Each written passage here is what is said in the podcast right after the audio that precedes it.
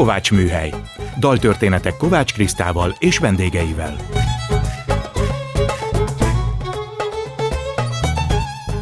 Jó estét kívánok! Kovács Kriszta vagyok, ez itt a Kovátsműhely. Gombhoz a kabátot, daltörténetek másként. Most megkérem a vendégeimet, hogy válasszanak olyan kedvenc zenét vagy dalt, amiből a beszélgetés elindulhat, és most a témák helyett ők a műsor főszereplői. A mai indító dalt Szilágyi Ágnes Judit történész választotta. Hallgassuk meg Harry Kendall Éden című zenéjét Nigel Kennedy és a Kroke előadásában.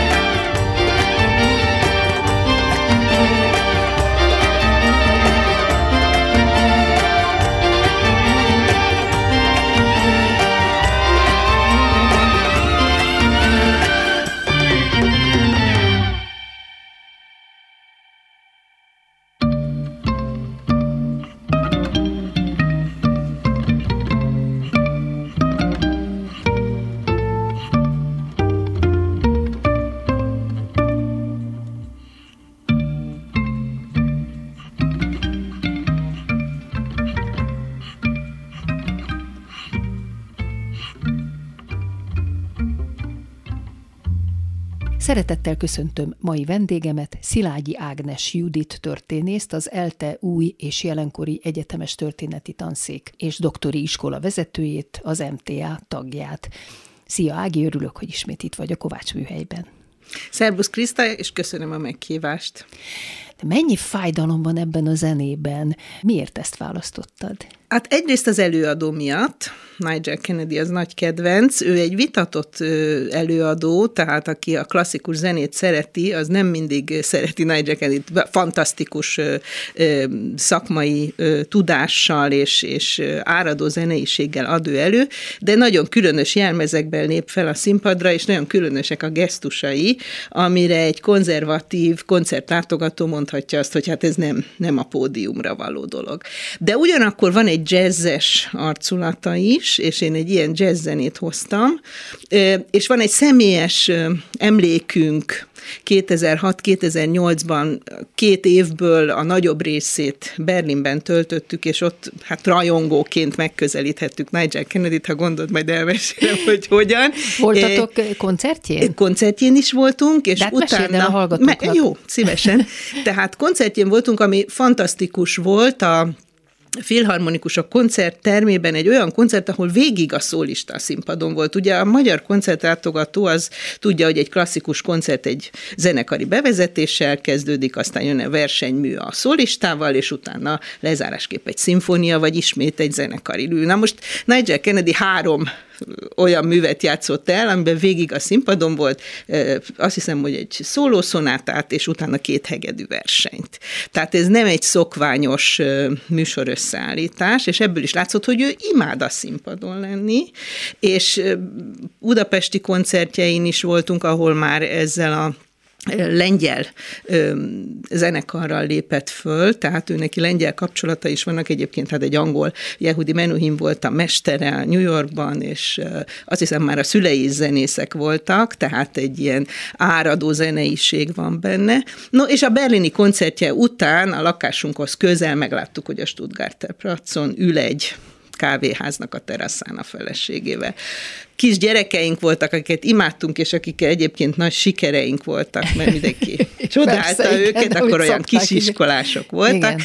Igen. Visszarohantunk a lakásba, lehoztuk a cé dé-it, amik velünk voltak, és dedikáltattuk vele. És egy olyan kedvesség volt benne, és egy olyan örömmel fogadta ezt az egészet. Másnap is találkoztunk, másnap már messziről intett a kávéház teraszán, szóval számunkra... Láthatóan ez egy törzshely volt, igen, neki ott Berlinben. Igen, igen. Ez a kávéház. És én szeretem, hogyha egy művésznek, aki, hát ő ezek szerint nem csak előadó, hanem saját szerzeményei is vannak, meg improvizáció is vannak. Tehát, hogyha egy, egy művésznek van, akár előadó művésznek van valamiféle projektje azzal, amit csinál. És Nigel Kennedy a saját bevallása szerint azért csinálja ezt a furcsa fellépést a színpadon még klasszikus zenében is, hogy valahogy a fiatalokhoz közelítse a, a komoly zenét. És én például ezt egy nagyon fontos vállalásnak gondolom. És hát ezt persze megcsinálja a jazzben. Ez egy ilyen lengyeles, kicsit klezmeres zene, közönség már hallotta is, és...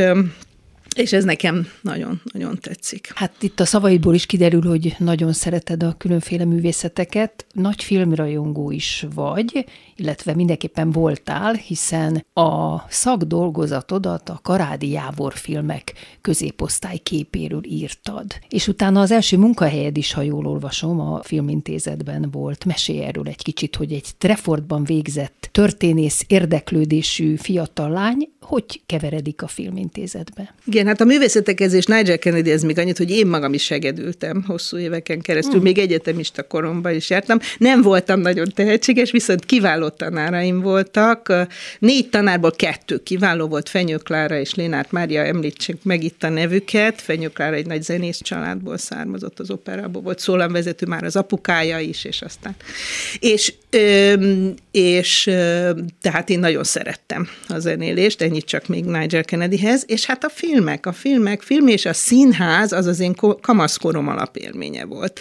Tehát középiskolás korunkban a bemutatokra jártunk, kéreckedtünk be a fal mellett állni, vagy az üres helyekre leülni, tehát ez akkoriban divat volt, én a nyolcvanas évek közepén voltam középiskolás, És valahogy egyenes út vezetett ahhoz, hogy, hogy én a filmek közelébe szeretnék maradni, sőt az is volt a tervem, hogy beiratkozom a bölcsészkarra, és akkor utána valami marad a filmekből. De a bölcsészkaron történelem és portugál. Igen, ez hát a két igen, volt, ez egy ugye? Kis vargabetű volt, történelem, művészettörténetre felvételiztem, de úgynevezett B-szakként akkoriban már nagyon divatos volt az egyetemen a portugál nyelv és irodalom szak, amit nek az volt a lényege a B-szaknak, hogy ott az egyetemen el lehetett kezdeni a nyelvet.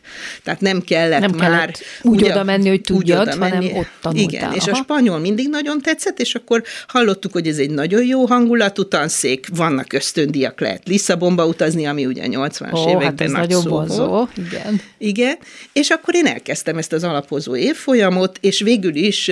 portugál nyelv és irodalom szakos előadó és történelem tanárként fejeztem be az egyetemet. Na most hogy jön a filmintézet ide? Na és akkor hát ke- gondoltam, hogy hát ez nem foglal engem le teljesen, és a lakásunkkal szemben a Budakeszi út túloldalán volt a filmarchívum, igen, igen. Ahova éppen...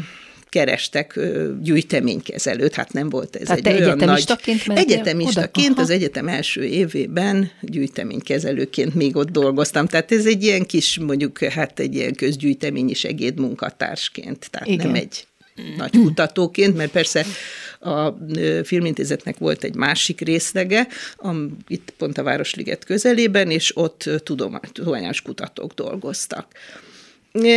És akkor itt elkezdtem dolgozni, a katalógus cédulákkal foglalkoztam, közben a, a kollégáim, munkatársaim tudták, hogy én elkezdtem portugálul tanulni, és egyszer csak érkezett egy nagy paksamét a hagyaték Brazíliából.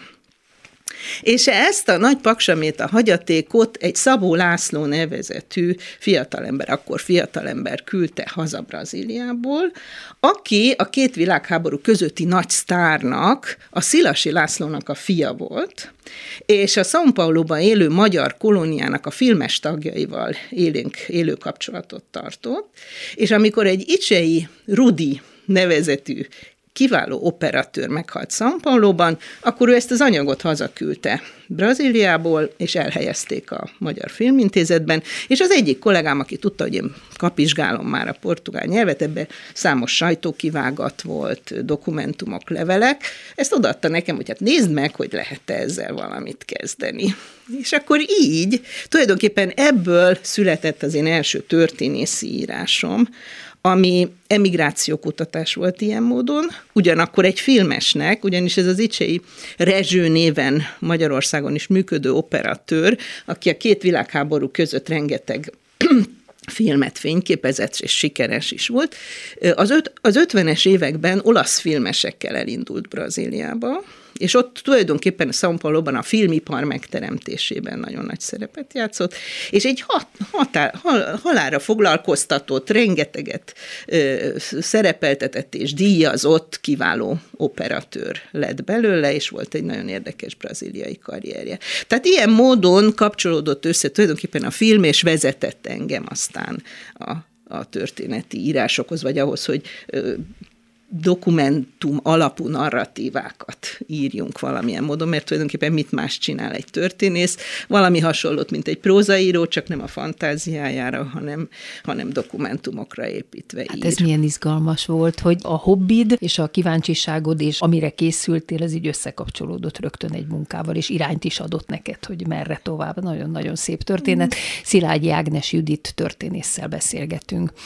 Szüleid mivel foglalkoztak, illetve testvéreit? Tehát egy milyen környezetből érkeztél? Egy húgom van, és mi egy elég intellektuális család voltunk, tehát a gyerekkoromban ez hozzátartozott az én szocializációmhoz, hogy, hogy szellemi dolgokkal foglalkozni. Az apukám az E L T E oktatója volt, és az anyukám pedig hát tanítónőből, aztán egyszer csak egy ilyen főtanítónő lett a fővárosban, a Fővárosi Pedagógiai Intézetben volt szaktanácsadó már a pályája végén, Öm, és ugyanakkor hát a mi családunknak van egy még egy érdekessége, az, hogy az anyukám nővére, akinek nem voltak saját gyerekei, és mi velünk így egy ilyen nagyon erős kapcsolatban, szimbiotikus kapcsolatban éltünk, tehát a nagyszüleim, a nagynénémék és a saját szüleim, tehát a Az anyai nagynéném az Mándíván felesége volt.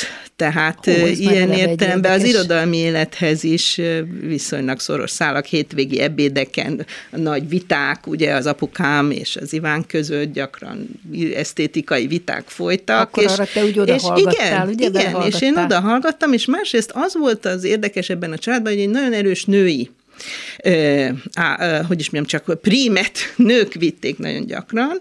Például mind, csak a két lánytestvér vezetett autót. Ez a két férfi nem vezetett autót, és, és, és ez, ez megadott bizonyos fajta pozíciót. Ugye szóval nem, nem, ne, nem is volt kérdés az, hogy egy nőnek intellektuális pályát kell és lehet csinálni, nem is volt kérdés az, hogy egy családban munkamegosztás van, nem is volt kérdés az, hogy te persze kislányom, indulsz az egyetemre és, és csinálod. És hát a húgommal együtt ugyanúgy ő, ő, ő inkább képzőművész irányba ment, és most jelenleg egy ilyen nagyon jó szalont tart fönn, ahol ruhákat tervez, tehát ő, ő rajz szakos volt, és vizuális kommunikációt tanult, és ilyesmit, és hát én pedig elmentem az é el té-re, és... Na, mondtad ezt a portugál szakot, hogy milyen jó volt ott a hangulat, ez miből állt? Tehát jók voltak a tanáraid, jó volt a közösség, és hát nem utolsó sorban beszéljünk majd arról, hogy akkor te kijutottál ösztöndíjjal Lisszabonba. Igen. Kis szak volt, kevés tanárral, kevés nagyon elhivatott tanárral, és ki, kevés viszonylag, hát kilenc fős évfolyam voltunk, tehát azért az nem túl nagy, és szerettük egymást szerintem. Tartjátok azóta is a kapcsolatot? Nem nagyon, egy-két emberrel tartom, igen, de nagyon elsodródtunk egymással, egymástól voltak, van, aki külföldre került, de ha bármilyen alkalom adódik, tudományos esemény, és összefutunk, akkor nagyon jóba vagyunk, és nagyon jól szervezte a tanszék azt egyrészt, hogy kirándultunk évente, ami szerintem nagyon jót tesz egy, egy tanszéknek. Viszonylag jó anyagi feltételek között működött a tanszék, tehát a legújabb épületében akkor adták át a Szerb utcai épületet az egyetemnek, a bölcsészkarnak, és ott mindennel jól felszerelt tanszékünk volt, és hát ezek a lehetőségek, hogy ösztöndíjjal kiutazhattunk hát Lisszabonba, fél évre, egy hónapra, azt különféle.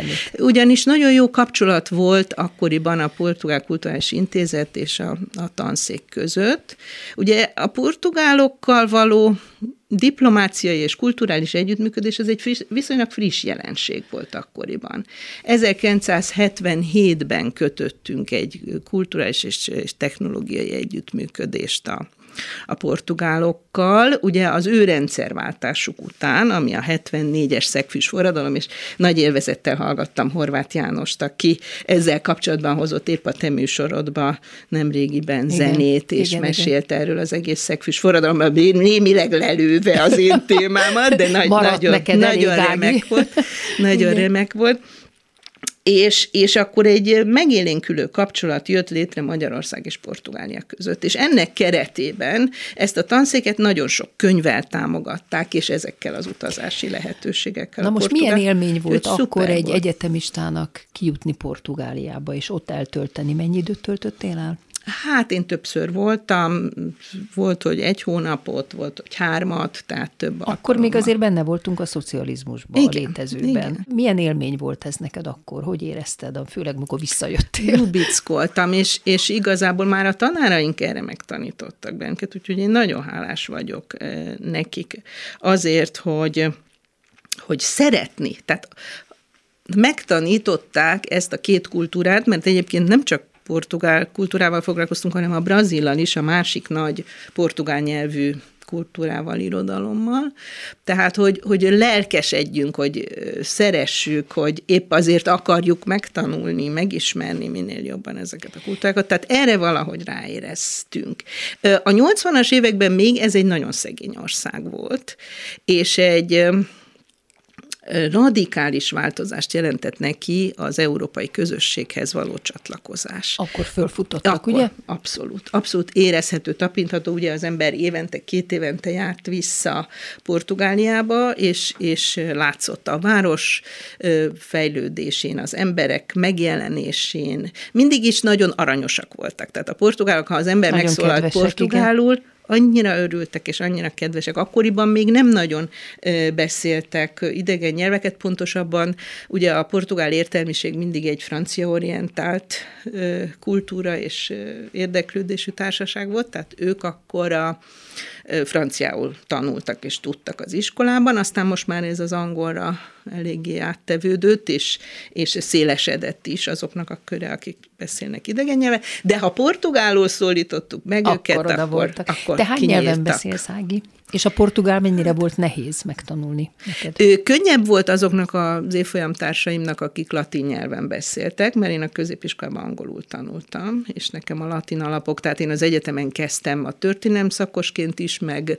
ö, neolatin nyelv szakosként is kellett latint tanulni, de az már ehhez viszonylag későn volt, hogy ez segítsen nekem. Tehát nehéz volt az eleje, ugye? Úgyhogy az eleje nekem, igen, igen, nehéz volt az igeidőrendszer, igen, igen, so, sokat, sokat dolgoztam és mellett... rajta, és nem is voltam a legjobbak között az elején, tehát azt meg kell mondjam, hogy... hogy sokkal jobban elhúztak a francia vagy spanyol szakos kollégák. De aztán behoztad De őket. Aztán... És akkor igen. Emellett említetted az angolt, németet? E, igen, a berlini időszakban nagyon fölelevenedett a német, az kisgyerekkorban tanultam már a németet, de azért, tehát ha lehet, én, én a németekkel is angolul szívesebben beszélek, mert egyenrangúbbak vagyunk, akkor ők is egy tanult nyelven beszélnek, és, és voltam... szintén az egyetem utolsó évét elhalasztottam, és elmentem úgynevezett fioppernek Párizs mellé Rambouilléba, és akkor a fran- franciámat is. Babysitter mondjuk. Ja, tehát ilyen da- daduskának volt egy Valentin nevezetű nagyon aranyos kisiskolás kislány, akire vigyáznom kellett. És akkor, akkor a franciát. Említetted te is, hogy Portugália, Brazília, ez a két fő irány. Erre lökött téged az a filmintézeti élmény is, és megadta ezt az irányt. Brazília tavaly vált kétszáz éve függetlenné a portugál birodalomtól, és nyilván ennek kapcsán is nagyon sok kutatást végeztek, de milyen kérdéseket vetesz fel ma nekünk, mint civileknek? Mit jelent ez ma, és neked, mint történésznek? Hát én nagyon örülök, hogy egy, egy könyvet pont ebben a centenáriumi évben tudtam befejezni. Ami Tehát, mi volt pontosan? Egy, hát tulajdonképpen összekapcsoltam a két kutatási területemet, tehát Brazíliát és Portugáliát Aha. ebben a könyvben, és az ő századfordulós, már mint a régi századforduló, a tizenkilenc-huszadik századfordulójának történetét, ami mind a két országban egy nagyon érdekes időszak volt, a progressziónak, a modernizálódásnak, ugyanakkor a nacionalizmusnak és a, és a köztársaság bevezetésének a korszaka volt. És mindezt egy olyan szemüvegen keresztül próbáltam nézni, hogy ez a két ország hogyan reflektál egymásra. Ugye pont említetted a kétszázadik évfordulót, az ezernyolcszázhuszonkettes évet, amikor a két birodalom rész elválik egymástól. Békésen, de ugye, ugye békésen válnak. Békésen válnak, di- tulajdonképpen diplomáciai aktusként és meg államközi megegyezéssel, de tehát nincs az a Spanyol-Amerikában jellemző véres függetlenségi háború, itt Brazíliában.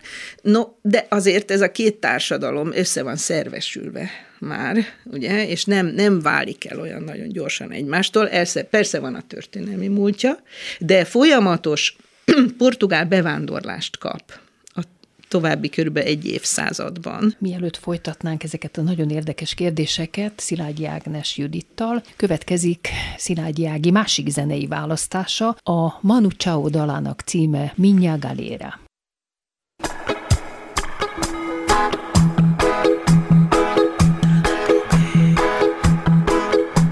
Oh, minha maconha, minha torcida, minha querida, minha galera. Minha cachoeira, minha menina, minha flamenga, minha capoeira. Oh, minha menina, minha querida, minha baleia. Oh, minha maloca, minha la rica, minha cachaça, minha cadeia. Minha vagabunda, oh, minha vida. Minha mambembe, minha ladeira. Oh, minha menina, minha querida, minha valéria. miña torcida, miña flamenga, miña cadena. Po po po po, po po po po, po po po po, po po po po, po po po po, po po po po.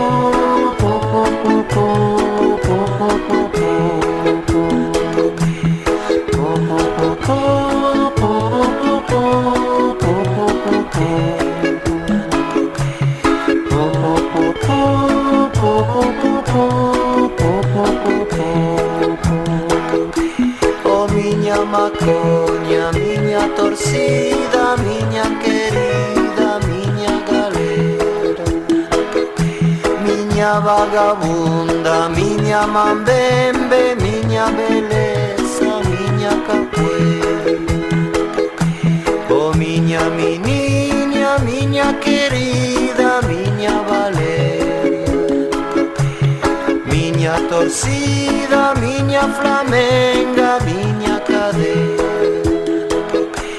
oh minha maconha, minha torcida, minha querida, minha galera.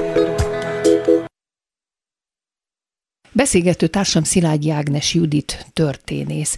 Ez a dal mit jelent neked? Mert én azt gondoltam, hogy Portugália, akkor fádó, biztos valami fádót fogsz hozni, hogy miért nem, vagy szereted-e, vagy lehet, hogy nem is szereted a fádót. De szeretem a fádót, különösen ezeket a modernebb irányzatait, mondjuk a Madredeus uh-huh. együttesnek. A... Nem, nem ez a probléma. Azt hiszem, hogy megint egy olyan zene, tehát a második zeném is a, olyasmi, ami, ami valamiféle plusz üzenetet hordoz, vagy a személy, a, az előadó. Igen. Aki, aki szerzi és énekli ezeket a dolgokat, és a Manu Chao ugye az azért nagyon érdekes nekem, főleg latin-amerikanistaként érdekes, először is ibéristaként is érdekes. Az ő családja az tulajdonképpen egy frankó elől menekült család. Tehát ők egy spanyol család, újságíró volt a papája, és elmenekültek francia emigrációba, és a Manu Chao már ott született, és nyilvánvalóan ez is, ez a családi indítatás is hozzájárult ahhoz, hogy a Manu Chao-nak mindig van aktivista üzenete. Tehát a dalainak társadalmi mondani valója, most az utóbbi időben ugye ökológiai aktivistaként is szerepel, és a projektjei nagyon gyakran kötötték őt Dél-Amerikához. Ez a dal, amit hallottunk, ezt ő portugálul énekli, mert volt egy periódus a kilencvenes években, ugye ő a kilencvenes évektől van jelen szinte mai napig a, a zenei életben, és, és például a, a brazil számaival fortalezai koncertjéhez kötődik, illetve az úgynevezett föld nélküliek mozgalmához, ami Brazíliában egy ilyen szegényeket segítő társadalmi mozgalom. De nem csak ez az egy projektje volt. Argentínában például elmegyógyintézetbe vonult be, és ott csinált egy rádiót hmm. a az ápoltakkal. És ennek megint az volt a célja, hogy felhívni a figyelmet arra, hogy, hogy a társadalomnak vannak olyan rétegei, akiknek nem annyira könnyű az életük. Kolumbiában az talán a leghíresebb projektje szintén a kilencvenes években, amikor egy utazást tett a régi vasútvonalakon. Mert Latin-Amerikában a közlekedésnek a szerkezete megint csak nagyon hátrányosan alakul a szegényekre nézve, mert ahol korábban kiépült egy vasútvonal, ahol belső területekről a, a centrális területek felé olcsón lehetett utazni, ezeket a vasútvonalakat fokozatosan leépítették, és, és a légi, közleke, légi közlekedés és autós, a és közúti közlekedés, vasút. Hát folyamatosan elsorvasztották oh. a vasúthálózatot, ami ugye régen nagyon fontos volt, és ami egyszerűen egy egyszerű ember fölszállt piacozni, elment két megállót, és leszállt. Most, ha nincs autója, vagy nem tud megfizetni egy légiközlekedés, amúgy is a légiközlekedés nem egy helyi ö, érdekű valami, hanem hosszú távú. Tehát ö, egyszerűen el van lehetetlenítve egy csomó szegény ember. Na, pontosan erre akarta ő felhívni egy koncert sorozattal a figyelmet. Úgyhogy ezért érdekes nekem a Manu Chao, ezekkel a közéleti, vagy aktivistának is nevezhetném tartalmakkal. Mint ökológus aktivista, ugye egy időben kijelentette, hogy ő nem birtokol motoros járművet, tehát ő csak kerékpáron közlekedik Barcelonában, meg talán Fortalezában, pont Brazíliában is van egy lakása. Szóval benne van ez a, ez a mondani való. Persze hát itt lehet vitatkozni, ez mennyire pé er fogás, meg őre. De minden esetre de nyilván minden sokan esetre hallgatnak rá. Sokat igen. hallgatnak rá, tematizál olyan dolgokat, amik nekem is fontosak. Most beszéljünk egy kicsit az emigrációról, mert hogy Brazíliában a dél-amerikai országok közül Argentína mellett ott él a legtöbb magyar. Mikor vándoroltak ki ezek a magyarok, miért pont oda és miért? Több hulláma volt az emigrációnak. Ugye itt a, a az emigráció kutatás megkülönböztet kilökő és vonzó tényezőket, és ezek együtt hatottak. Ugye Brazília vonzotta, Brazíliában volt egy szándék arra, hogy amikor munkaerő szükséglet, ugye az ezernyolcszázhetvenes évek végétől felpörög a, a gazdaság, már az ipari termelés, tehát szakértelmi, szakmunkás rétegre van szükség, és a rabszolga felszabadítással, ami nagyon későn, ezernyolcszáznyolcvannyolcban következett csak be Brazíliában, hogy az intézményt megszüntették, a rabszolgaság intézményét. Tehát ettől a pillanattól munkaerőéhség jelentkezett, és ezek a Tehát a latin-amerikai államok is általában is, és Brazília különösen várták az európai bevándorlókat. Tehát volt egyfajta ilyen vonzó tényező. És hát Magyarországon pedig több hullámban indultak el emigránsok, ott pedig a kilökő tényezők a fontosabbak, tehát egyrészt a szegénység, a földnélküliség, a háborús konfliktusok, tehát mind az első világháború után, mind a két világháború között, mind a második világháború után, mind ötvenhatban elindult egy vilá, viszonylag nagy létszámú kivándorló közül, vagy csoport, vagy kivándorlók csoportja Brazília felé. Az, ebben a választásban mm, sok minden lehetett. Van, aki kifejezetten Brazíliát célozta meg, hiszen azért a negyvenes, ötvenes években ez még egy paradicsomnak tűnt, a könnyű siker lehetőségének, a, az európai mi volt, az tulajdonképpen egy, egy, egy kiváló ajánlólevél volt. És örültek is, örültek is a sok örültek, és emigránsnak. Be, befogadták őket, és könnyű volt a beilleszkedés. Másrészt volt, aki megcélozta az Egyesült Államokat, de oda nem jutott be kvóták miatt, ugye bevándorlási kvóta, és akkor gondolta, hogy kicsit kivár Brazíliában, és aztán majd tovább megy Észak-Amerikába. Például ilyen volt, ha egy nagyon híres személyiséget akarok mondani, akkor Karádi Katalin, aki hosszú éveken keresztül egy kalapszalont tartott fönn São Paulo-ban, majd aztán, mikor lehetősége nyílt, akkor elment az Észak-Amerikai Egyesült Államokba, és végül is ott, ott élt. Na most ide is, Brazíliába is mentek, volt nácik, ahogy Argentínáról tudjuk, hogy oda mentek, vagy ide kevésbé? Hát... Azt gondolom, hogy Magyarországról gondolod? Magyarországról... Nem feltétlen, most itt így általában értem igen, németeket. Igen, nyilván. Tehát mindenhol, mindenhova kerültek, de például a magyar jobboldali színészeknek egy köre.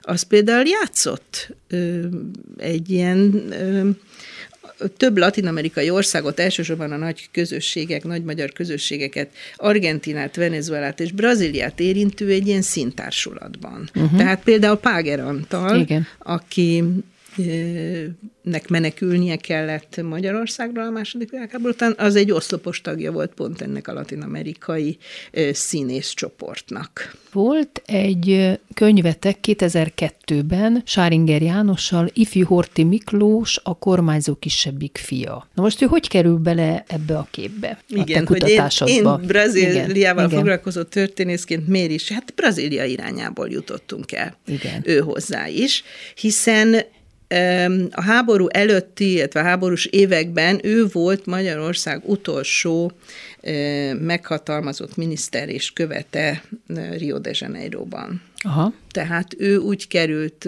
harminckilenc és negyvenkettő között erre a pozícióra, hogy hát beillesztették, tulajdonképpen ő nem volt egy karrierdiplomata, világos, de kiküldték. Hát igen, a kormányzó fia volt. A kormányzó fia volt, igen, igen. igen. E, és utána az az érdekes, hogy az ötvenes években ő visszatért emigránsként Brazíliába, tehát ő valószínűleg ott pénzeket helyezett el, vállalkozásokat, kapcsolatait ö, ö, próbálta feleleveníteni, tehát ö, újra visszatért Rio de Janeiroba, de aztán hát nem, nem voltak sikeresek ezek a vállalkozások. Ezekről nem sok adatunk van, hogy pontosan itt mi történt az ő pénzeivel, de talán ezt a magyar kolónia tagjai annak idején rebesgették, hogy azt valaki el sinkófálta azt a pénzt. Tehát. De egyébként is ő egy furcsa fickó volt, szóval ne... Ö, valószínűleg egy jobb szándékú alak volt, de nem volt egy igazi nagy kaliber. Tehát ö, ö, megírtuk ezt a könyvet, mert elég sok dokumentummal rendelkeztünk róla, meg érdekes helyzetekbe került ő, ugye a kiugrási irodától kezdve, akár a nagyköveti pozíciójáig, de ő nem volt azért a korszaknak egy kulcsfigurája, azt meg kell mondjuk. Ez itt a Kovátsműhely, Szilágyi Ágnes Judit történésszel beszélgetünk. Volt egy kétezer-tizennyolcas szakcikked az ezerkilencszázötvenhatos magyar forradalom és a brazíliai antikommunista propaganda az ezerkilencszázötvenes, hatvanas évek fordulóján. Magyarázd el ezt a címet, hogy ez mit takar, mert ez megint egy érdekes kutatási terület, és megint egy újabb szín, vagy újabb oldalad. Igen, hát ez egy más korszak, ugye ez már az ötven, a hidegháború korszaka. Volt és... egy erős antikommunista propaganda? Hát az volt az érdekes, hogy az ötvenes években Brazília az ötvenes évek vége felé, második felében. Ugye a, a második világháborút nagyon szoros u es á szövetségben zárta Brazília. Tehát a ö, német ellenes koalícióban be, belépett a háborúba, csapatokat küldött a második világháborús frontra, és utána is teljesen a külpolitikáját az Egyesült Államokéhoz igazította. És az ötvenes évek végén fölmerült az, hogy egy független brazil külpolitikát kéne kialakítani. Uh-huh. És ebben szerepet játszott az akkori szocialista országok felé való nyitásnak a lehetősége. Azonban ebből egy, mint afféle rendes demokratikus országban, ami ekkor Brazília volt, mert ugye ez még a hatvannégyes katonai diktatúra előtt van, tehát ebből egy közéleti vita kerekedett. És azt mondták, hogy hát de kérem szépen, hát nem szabad ezekkel a, a szovjet blokk országaival, a szatellit országokkal nem szabad kapcsolatba lépni, ez nagyon veszélyes, teljesen erkölcstelen, és ebben a vitában Magyarország, ami egyébként nem nagyon formálódott meg a brazil közvélemény számára önálló entitásként, hanem vagy a Habsburg osztrák-magyar monarchia része volt, vagy az említett szovjet blokk része volt, és ebben a pillanatban az ötvenhatos forradalom emléke által mikor volt maga ez a vita, bocsánat, mondjuk ötvenkilenc, ötvennyolc, ötvenkilenc. Tehát még jól emlékeztek. Jól emlékeztek. A, az egész forradalomra. Jól emlékeztek annak a, a mint hívószóra leginkább, és fölmerült az, hogy na lám, itt ez az ország, amit eltapostak a szovjet tankok, a forradalmát, a szabadságmozgalmát eltapostak. Szabad-e ezekkel az országokkal és mire jutottak? Lépni? És az történt, hogy voltak a pró és a kontraálláspont, ugye, ez volt a kontraálláspont, aki azt mondta, hogy nem, nem, erkölcstelen, és volt egy próálláspont, aminek sokkal nagyobb és jobb pozíciói voltak a kormányzati körökben, az pedig azt mondta, hogy nem, fontosabb a diversifikáció, hogy külgazdaságilag mi új piacokat találjunk, hogy a nemzetközi rendszerben új partnereket találjunk, és végül is uh, nyitás, meg, megalakult a nyitás politikája, a külügyminisztérium kifejezetten egy hivatal jött létre, ami a szocialista országokkal való kapcsolatfelvételt támogatta, és ez tulajdonképpen ebben is formalizálódott ez az önálló független brazil külpolitika, hogy eltávolodunk egy picit az Egyesült Államok hidegháborús szembenállásától, és mi nyitni fogunk. És akkor ennek a következménye hatvanegytől ö, különböző diplomáciai kapcsolatokat vettek föl ezzel a régióval, és ö, hát aztán jött a hatvannégy, amikor viszont a katonai diktatúra aztán jegelte a kapcsolatokat. Mi volt a legrégebbi időszak, amivel foglalkozol történészként? Tehát a spanyol gyarmatbirodalom, arról még írtál, úgy tudom. Igen, igen, az egy, egy tanulmány erejéig. Pór János szerkesztett egy tan- tankönyvszerű könyvet, a kora újkor történetét. Abban írtam meg a spanyol gyarmatbirodalom történetét, de tulajdonképpen egy nagy munkánk volt a függetlenség koráról szóló könyv, tehát amikor a latin-amerikai országok elszakadtak az ibériai gyarmatosítóktól, ezt Semsey Viktória szerkesztette, és több szerzőtársal együtt dolgoztunk ezen a könyvön. Ez, ez volt talán, ahol, ahova én a brazil fejezetet, Argentinát, Uruguayt, Paraguayt írtam meg, ennek a függetlenségi folyamatát, több tematikus fejezetet takar ez a könyv, tehát megnéztük magukat a függetlenségi harcokat, megnéztük a társadalom, a gazdaság, a kultúra alakulását, és ezen belül volt leosztva országok szerint. Azt nyilatkoztad, hogy újabban egyre inkább a biografikus nézőpont egy-egy életút, személyiség és annak történelmi környezete foglalkoztat. De szerintem, ha most így kijavíthatlak, nem is újabban, hiszen annó is az a bizonyos első kutatási terület, az is egy életút volt és egy személyiség. Miért fontos számodra a személyiség? Éppen az aktuális munkám közül ez megint csak egy emigrációs téma uh-huh. lesz, uh-huh. és meg fogok nézni néhány kiemelkedő személyiséget Brazíliában, tehát Brazíliába került magyarokról, mondjuk ez Igen. kutatási téma. És olyan személyiségeket kerestem, nagyon jól fel van tárva ugyanis például a, a szervezeti élete a kinti magyaroknak. Tehát, hogy milyen kórusok alakultak, milyen egyházszervezetek, milyen segélyegyletek. Erről nagyon többen már magyar kutatók is sok mindent írtak. Az én egykori doktoranduszom Pongrácz Attila tárta föl a São Paulói magyar közösségi életet, vagy Torbágyi Péter, aki egész Latin Amerikára vonatkozólag írt ilyesmit. De Olyan, én olyan személyiségeket kerestem, akik nem maradtak a koloniális élet kereteiben, vagy nem ott futották ki a legnagyobb formájukat, hanem igazi pozícióra tettek szert a brazil életben is, emigrációjuk után. Tehát valamiért fontosak lettek. Ebben az értelemben valóban visszakanyarodom Icsei Rudi példájához, aki ugye egy jól ismert operatőr lett, de ilyen több van. Boér Miklós újságíró például, aki nem csak újságíró, hanem úgynevezett külpolitikai szakértő is volt, és számos észak-amerikai egyetemre is meghívást kapott, hogy a nemzetközi helyzetet elemezze.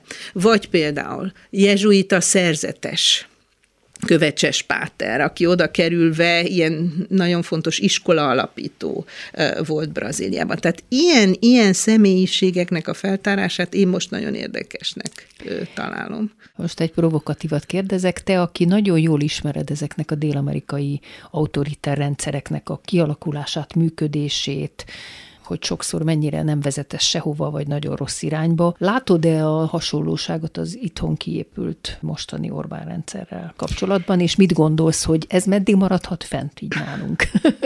Nem akarom, hogy jósoljál, csak Igen, történészként ez, ezt hogy látod? Ezzel kapcsolatban két dolog jut eszembe. Egyrészt, hogy a populizmus, mint ideológia, mint kormányforma, az egy tényleg latin-amerikai fejlesztés.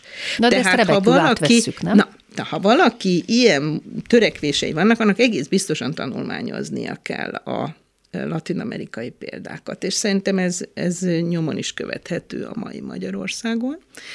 Másrészt Latin-Amerikában a politika úgy alakul, hogy van egyfajta inga mozgása, hol balra, hol jobbra lendül ki az inga. Most erről megint vitatkozhatnánk, hogy a latin-amerikai baloldal, vagy a baloldali rendszerek mennyire feleltethetők meg ennek a közép-európai baloldalnak, vagy a jobboldal mennyire a jobboldalnak. Szóval ez nem teljesen vág egybe a két dolog, de én azt látom, akárha a Brazília esetét nézzük, akkor ugye a Bolsonaro után most megint, tehát volt egy Lula korszak, Bolsonaro korszak, aztán most megint Lula a Brazília elnöke. A, a Pink Tide, az úgynevezett rózsaszín hullámnak nevezett időszak Brazíliában meghozta a maga, az inga visszalendült, és a bal oldalról a jobb oldalra is. Szerintem ez egy normális demokráciában tulajdonképpen nem baj, és, és ez egy létező dolog, hogy van, van váltás.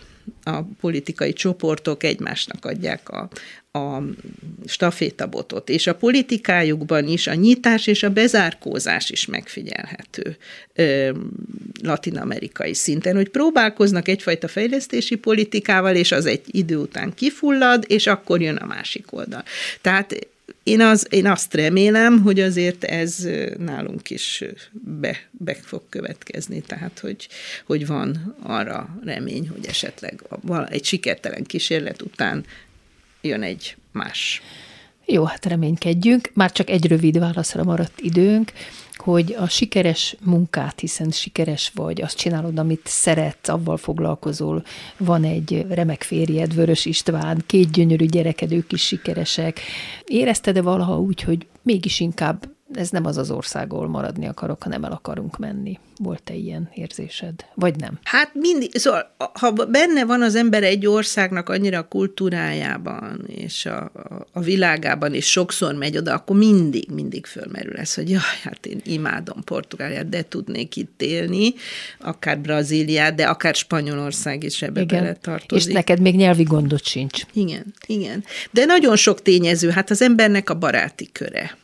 A Magyarországhoz a, a köti. A, a szüleim, igen, szerencsére anyukám, még, anyukám, nagynéném, anyósom megvannak, úgyhogy velük azért nagyon szeretünk együtt lenni, és, és, és fontos időt töltünk együtt. A gyerekeim közül igen, a lányom Dublinban él, az, az megint fölmerül, ugye, hogy hát akkor valahogy egyesíteni az erőinket, de minden esetre hát mi maradtunk, mi maradtunk. Jó, hát majd ők jönnek és látogatnak titeket. Köszönöm Szilágyi Ágnes Juditnak, hogy ismét beszélgetett velem a Kovátsműhelyben. Szia, Ági! Szia, Kriszta, köszönöm! És köszönöm hallgatóink figyelmét Túri Lui és Pályi Márk munkatársaim nevében is. Az adás ismétlése ma este tízkor hallható, és utána az archívumban is bármikor elérhető. Sőt, podcastként is hallgathatnak minket. Vasárnaponként ötkor vagy este tízkor továbbra is az interneten hallgassák a Kovács műhelyt. Jövő vasárnap egy újabb daltörténettel jelentkezik a Kovács műhely. Gombhoz a kabátot, daltörténetek másként. A műsor vendége Iványi Gábor lelkész lesz, ő az Ég és Föld között című Konzsuzsa dalt választotta, zeneszerző és szövegíró Bódi László Cipő. Most ez következik. Viszont hallásra!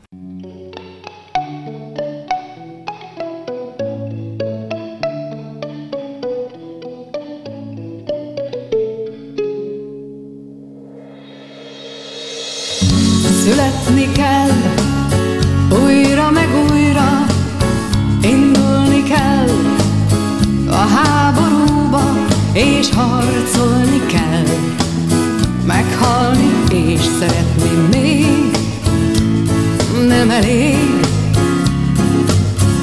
Születni kell, minden nappal újra, álmodni azt, ami nem válhat való.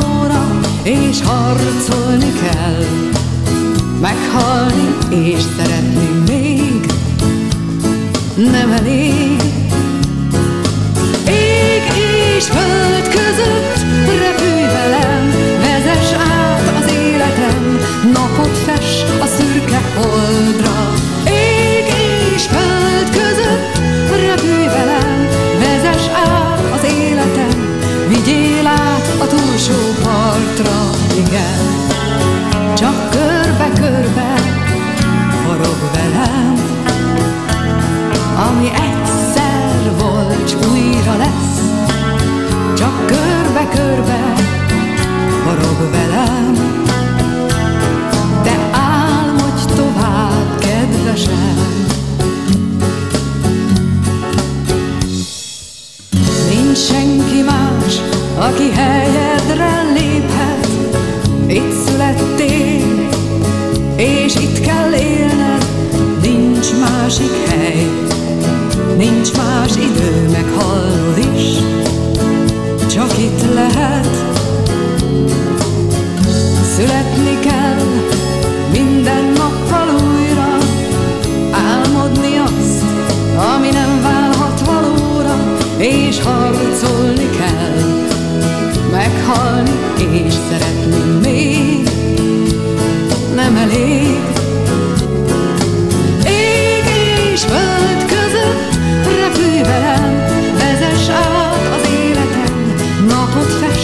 szürke holdra.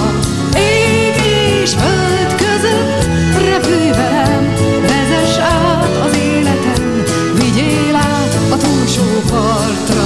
Igen, csak körbe-körbe forog velem, ami egyszer volt, újra lesz. Csak körbe-körbe forog velem, de álmodj tovább, kedvesem.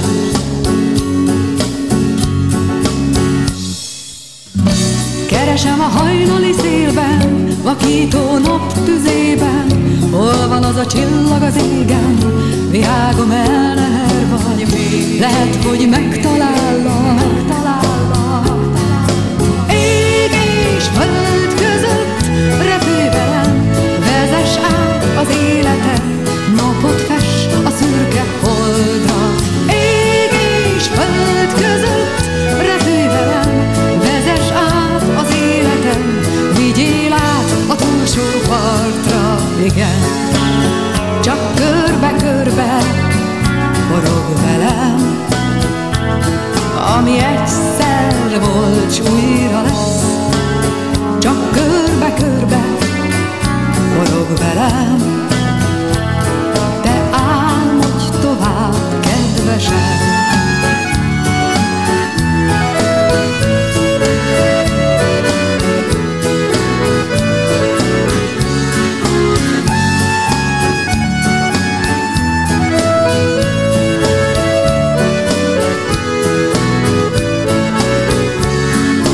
Ég és föld között repülj velem, vezess át az életem, vigyél át a túlsó partra. Ég és föld között repül. Kovátsműhely. Daltörténetek Kovács Krisztával és vendégeivel.